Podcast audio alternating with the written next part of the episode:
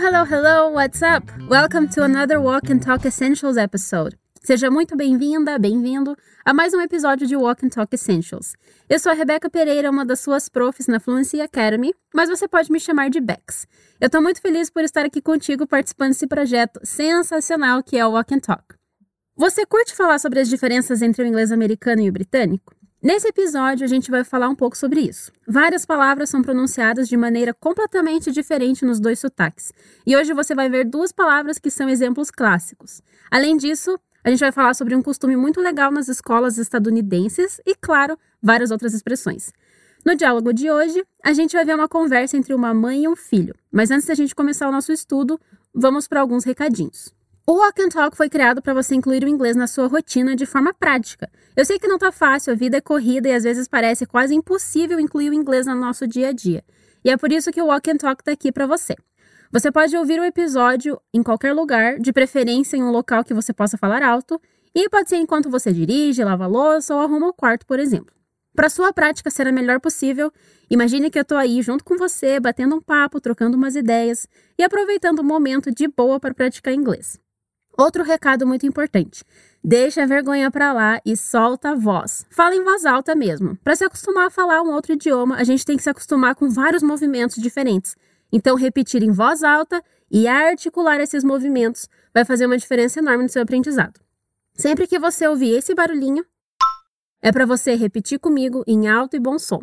E por último, pega sua garrafinha de água ou copinho de água e fica com eles aí por perto, porque você vai falar bastante. E chega de recadinhos. Vamos começar o nosso diálogo? Você vai ouvir uma conversa entre uma mãe e seu filho. Se você puder, feche os olhos para se concentrar bem. Are you ready? Tá pronta? Tá pronto? Bora lá. Mom, we have a problem. Well, it's more like a crisis. We can't have a crisis, Harry. My schedule is full. I know, but I forgot there's a bake sale at school tomorrow. A bake sale? Oh no, I don't have time to cook or bake anything. I think it's better if we just stop at a bakery before school. Your cooking is not the best. That's why you waited until now to tell me, isn't it? Well, I want people at school to like me. I don't want them to get sick. I would give you a talking to, but I'm too busy for that. Just call the bakery and we'll pick it up before school. E aí, conseguiu ter uma ideia do motivo da crise? Alguém vai ter que cozinhar alguma coisa? Vamos ouvir mais uma vez. Mom, we have a problem. Well, it's more like a crisis. We can't have a crisis, Harry. My schedule is full. I know, but I forgot there's a bake sale at school tomorrow. A bake sale? Oh no, I don't have time to cook or bake anything. I think it's better if we just stop at a bakery before school. Your cooking is not the best. That's why you waited until now to tell me, isn't it? Well, I want people at school to like me. I don't want them to get sick. I would give you a talking to, but I'm too busy for that. Just call the bakery and we'll pick it up before school. Vamos começar então. Como sempre, o nosso diálogo é no inglês americano, tá bom? Mas hoje a gente vai fazer algumas observações ao longo do episódio, comparando algumas coisinhas pontuais com o britânico. O nosso personagem, Harry, começa falando com a mãe dele. Ele diz: Mom, we have a problem. Então ele já começou chamando a mãe e avisando: Nós temos um problema. Vamos repetir? Mom, we have a. O som do have se junta com o som de a, então fica have a. Repeat, have a problem. Mom, we have a problem. E aqui já temos a nossa primeira observação. Aqui no diálogo ele diz mom, que se escreve M-O-M. Já no inglês britânico seria mum, escrito M-U-M.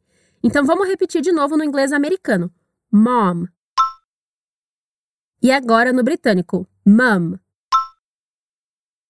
Isso aí! É uma diferença bem sutil, mas é perceptível, né? Vamos continuar. Ele completa a frase dizendo: Well, it's more like a crisis. Que quer dizer? Bem, é mais como uma crise. Repete. Well, it's more like a Aqui de novo temos um linking sound, ou seja, duas palavras que ficam juntinhas. A gente vai juntar o som de like com o som de a. Repete. Like a. Well, it's more like a crisis. Capricha aí no som do S. Crisis. Well, it's more like a crisis. Relembrando a primeira parte, repete. Mom, we have a problem. Mom, we have a problem. Well, it's more like a crisis.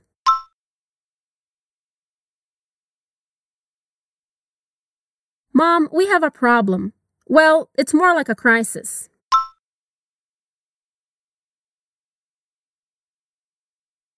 Very good. E ela responde: We can't have a crisis, Harry. Que significa nós não podemos ter uma crise, Harry. Esse can't é a redução de cannot. Então, we can't, nós não podemos. Note que o T desse can't é pronunciado de forma muito sutil. Repete. We can't. We can't. É como se você posicionasse a língua, mas não chegasse a completar o som. We can't have a. De novo aquele linking sound. Have a. Crisis. Harry. We can't have a crisis, Harry. We can't have a crisis, Harry. E ela continua a resposta com My schedule is full, que é minha agenda está cheia. Será que ela está brincando? Fica aí o questionamento. A palavra schedule é traduzida como agenda, mas não se refere ao objeto físico, aquela agendinha onde você pode anotar seus compromissos e planos. E sim a ideia de agendamentos no geral, a sua programação do dia mesmo. Como ela disse aqui, my schedule is full. Minha agenda está cheia. A agendinha ou caderno que a gente anota os nossos compromissos, a gente pode chamar de notebook ou organizer. Repete: notebook. Organizer. Isso aí. Vamos voltar para nossa frase. My schedule is full. Repete. My schedule Sim, o D da palavra schedule tem um som bem diferente, parece quase um J. Fala de novo. Schedule. Schedule. Is full. My schedule is full. My schedule is full. Além desse detalhe sobre a definição de schedule, ela é uma palavra que tem um som bem diferente no inglês britânico. No inglês americano, ela é pronunciada dessa maneira que nós já falamos, schedule.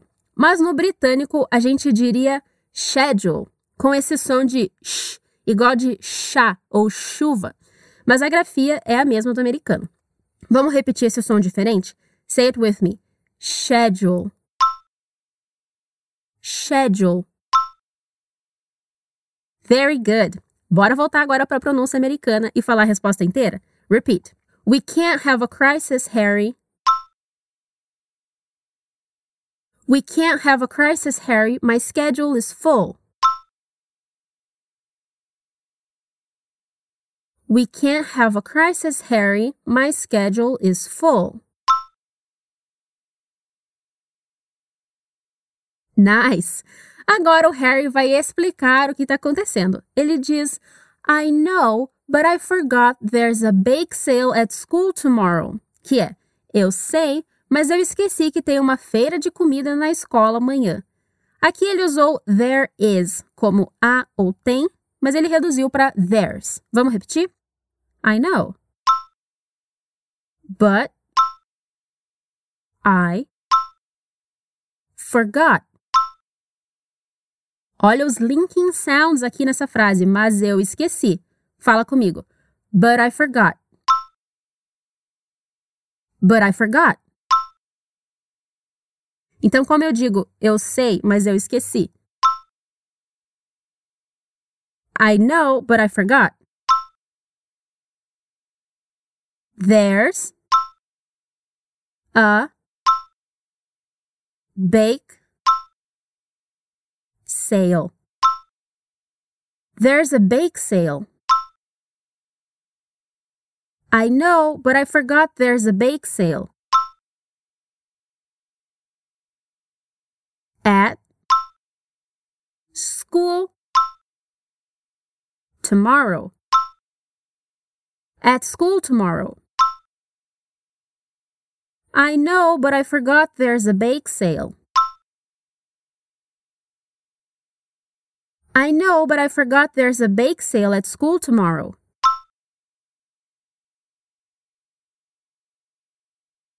Alright. Mas ainda não deu para entender por que, que isso é uma crise, né?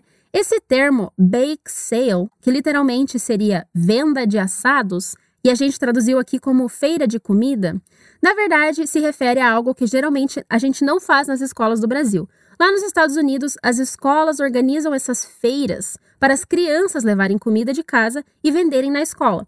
Às vezes para juntar dinheiro para a própria turma e às vezes como uma ação beneficente para alguma instituição de caridade ali do bairro. Por isso o Harry tá tenso. Todos os colegas vão levar comidinhas e ele não preparou nada. Vamos falar a frase mais uma vez para relembrar? Repeat. I know, but I forgot there's a bake sale at school tomorrow.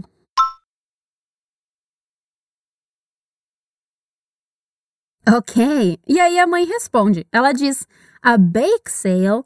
Oh no, I don't have time to cook or bake anything. Que quer dizer? Uma feira de comida? Ai não, eu não tenho tempo de cozinhar nem assar nada. Ixi, agora tá todo mundo tenso então. Ela não tem tempo de cook, que é cozinhar, nem bake, que é assar. Vamos falar junto. Repete. A bake sale. A bake sale. Oh no. A bake sale. Oh no. I don't have time. I don't have time to cook. Cuidado com esse K, que é bem sutil no final da palavra.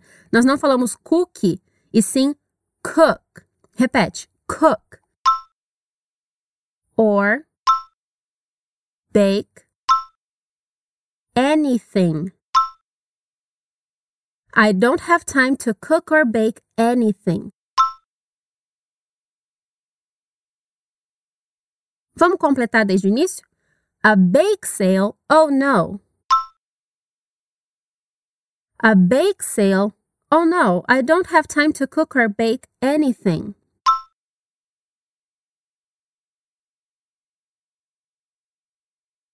Great work! Mas o Harry não é bobo nem nada. Ele já está esperto com um plano em mente. Vamos dividir a resposta dele em duas. Primeiro, ele diz: I think it's better if we just stop at a bakery before school. Que é: Acho que é melhor a gente só parar na padaria antes da escola. Então, I think it's better if é: Eu acho que é melhor. Ele está expondo o plano dele. Então, como eu digo, eu acho que é melhor. I think it's better if. Vamos falar. I think. Olha a língua entre os dentes. Think. It's better if we just stop I think it's better if we just stop at the bakery. Bakery. Before school. At the bakery before school. I think it's better if we just stop at the bakery before school.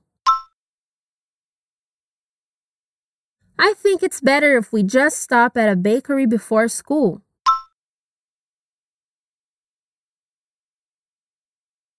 I think it's better if we just stop at a bakery before school.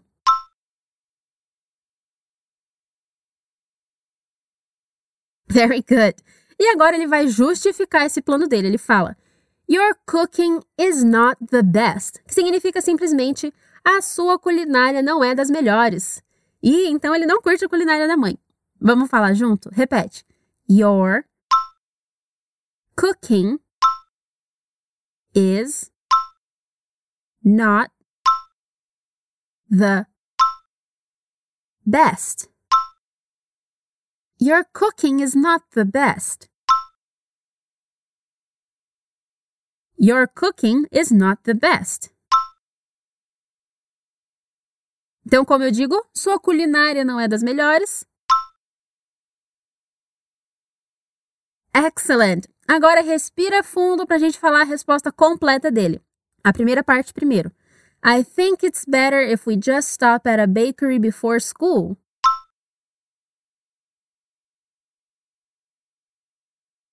I think it's better if we just stop at a bakery before school. Your cooking is not the best.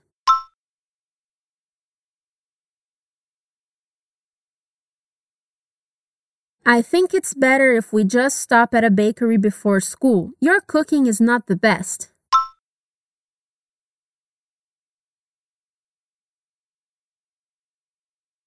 Awesome!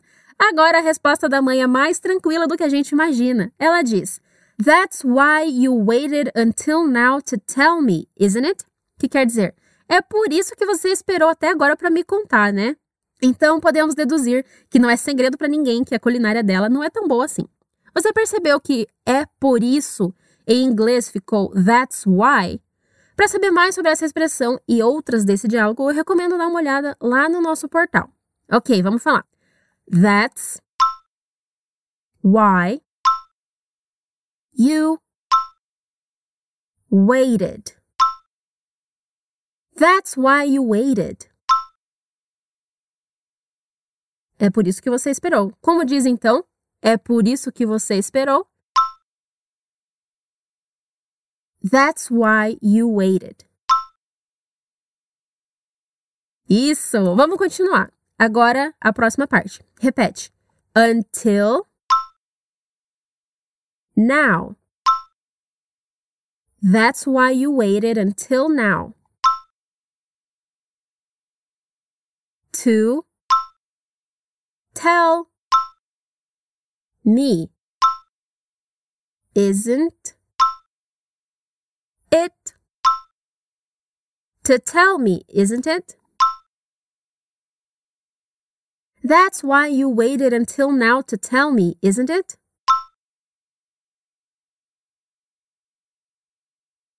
That's why you waited until now to tell me, isn't it?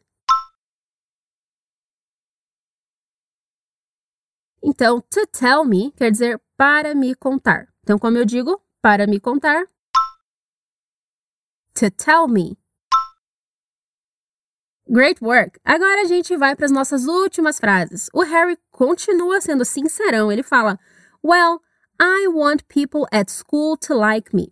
Bem, eu quero que as pessoas na escola gostem de mim. Perceba que antes de school, a gente usa a preposição at. Então, na escola, na grande maioria das vezes, vai ser at school. Então, como eu digo na escola, at school. Isso aí. Vamos falar a resposta dele então. Repete. Well, I want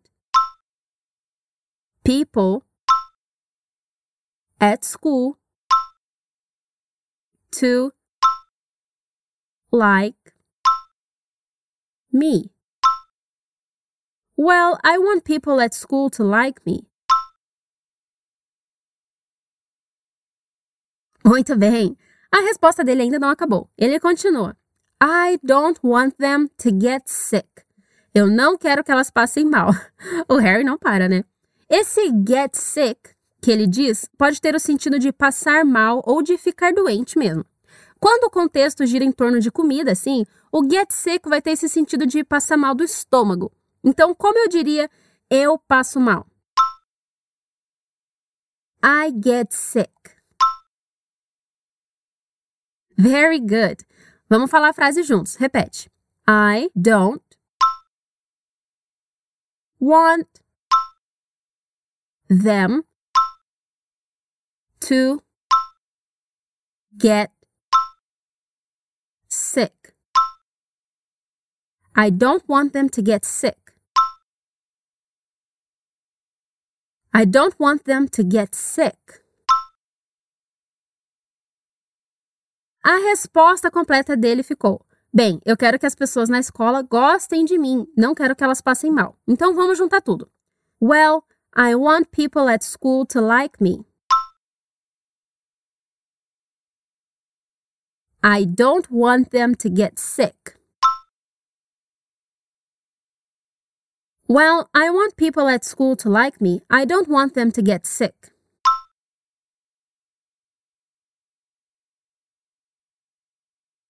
Well, I want people at school to like me. I don't want them to get sick.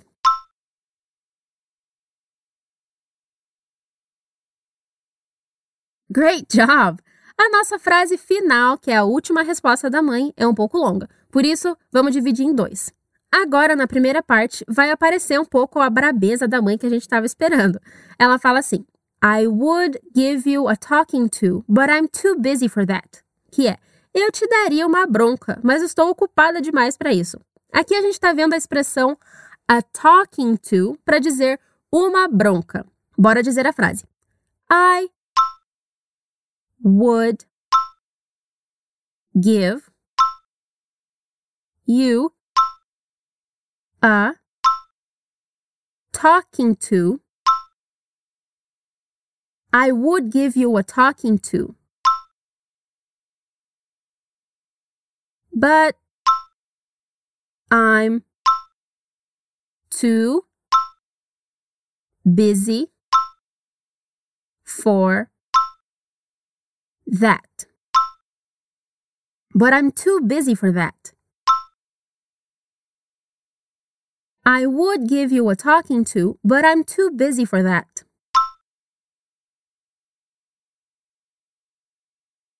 I would give you a talking to, but I'm too busy for that.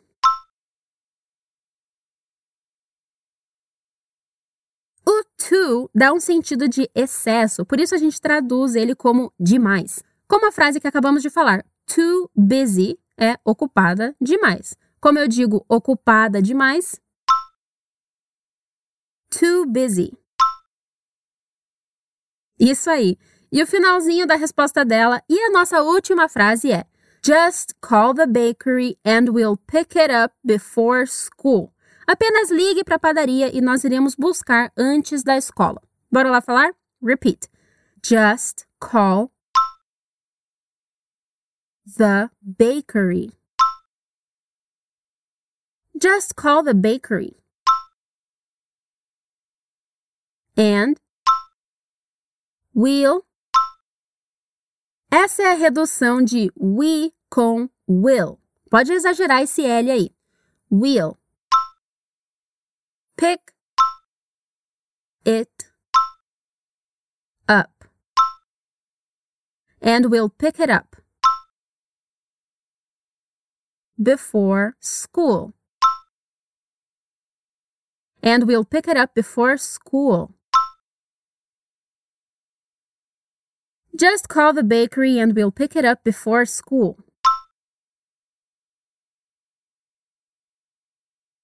Just call the bakery and we'll pick it up before school. Agora vamos juntar tudo para falar a resposta dela completinha. Vamos lá. I would give you a talking to, but I'm too busy for that.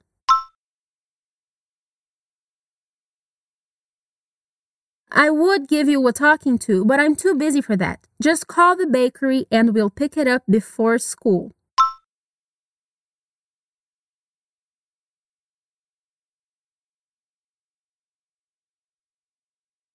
I would give you a talking to, but I'm too busy for that. Just call the bakery and we'll pick it up before school.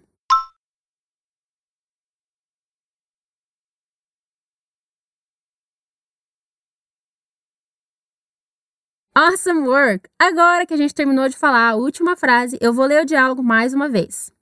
Mom, we have a problem. Well, it's more like a crisis. We can't have a crisis, Harry. My schedule is full. I know, but I forgot there's a bake sale at school tomorrow.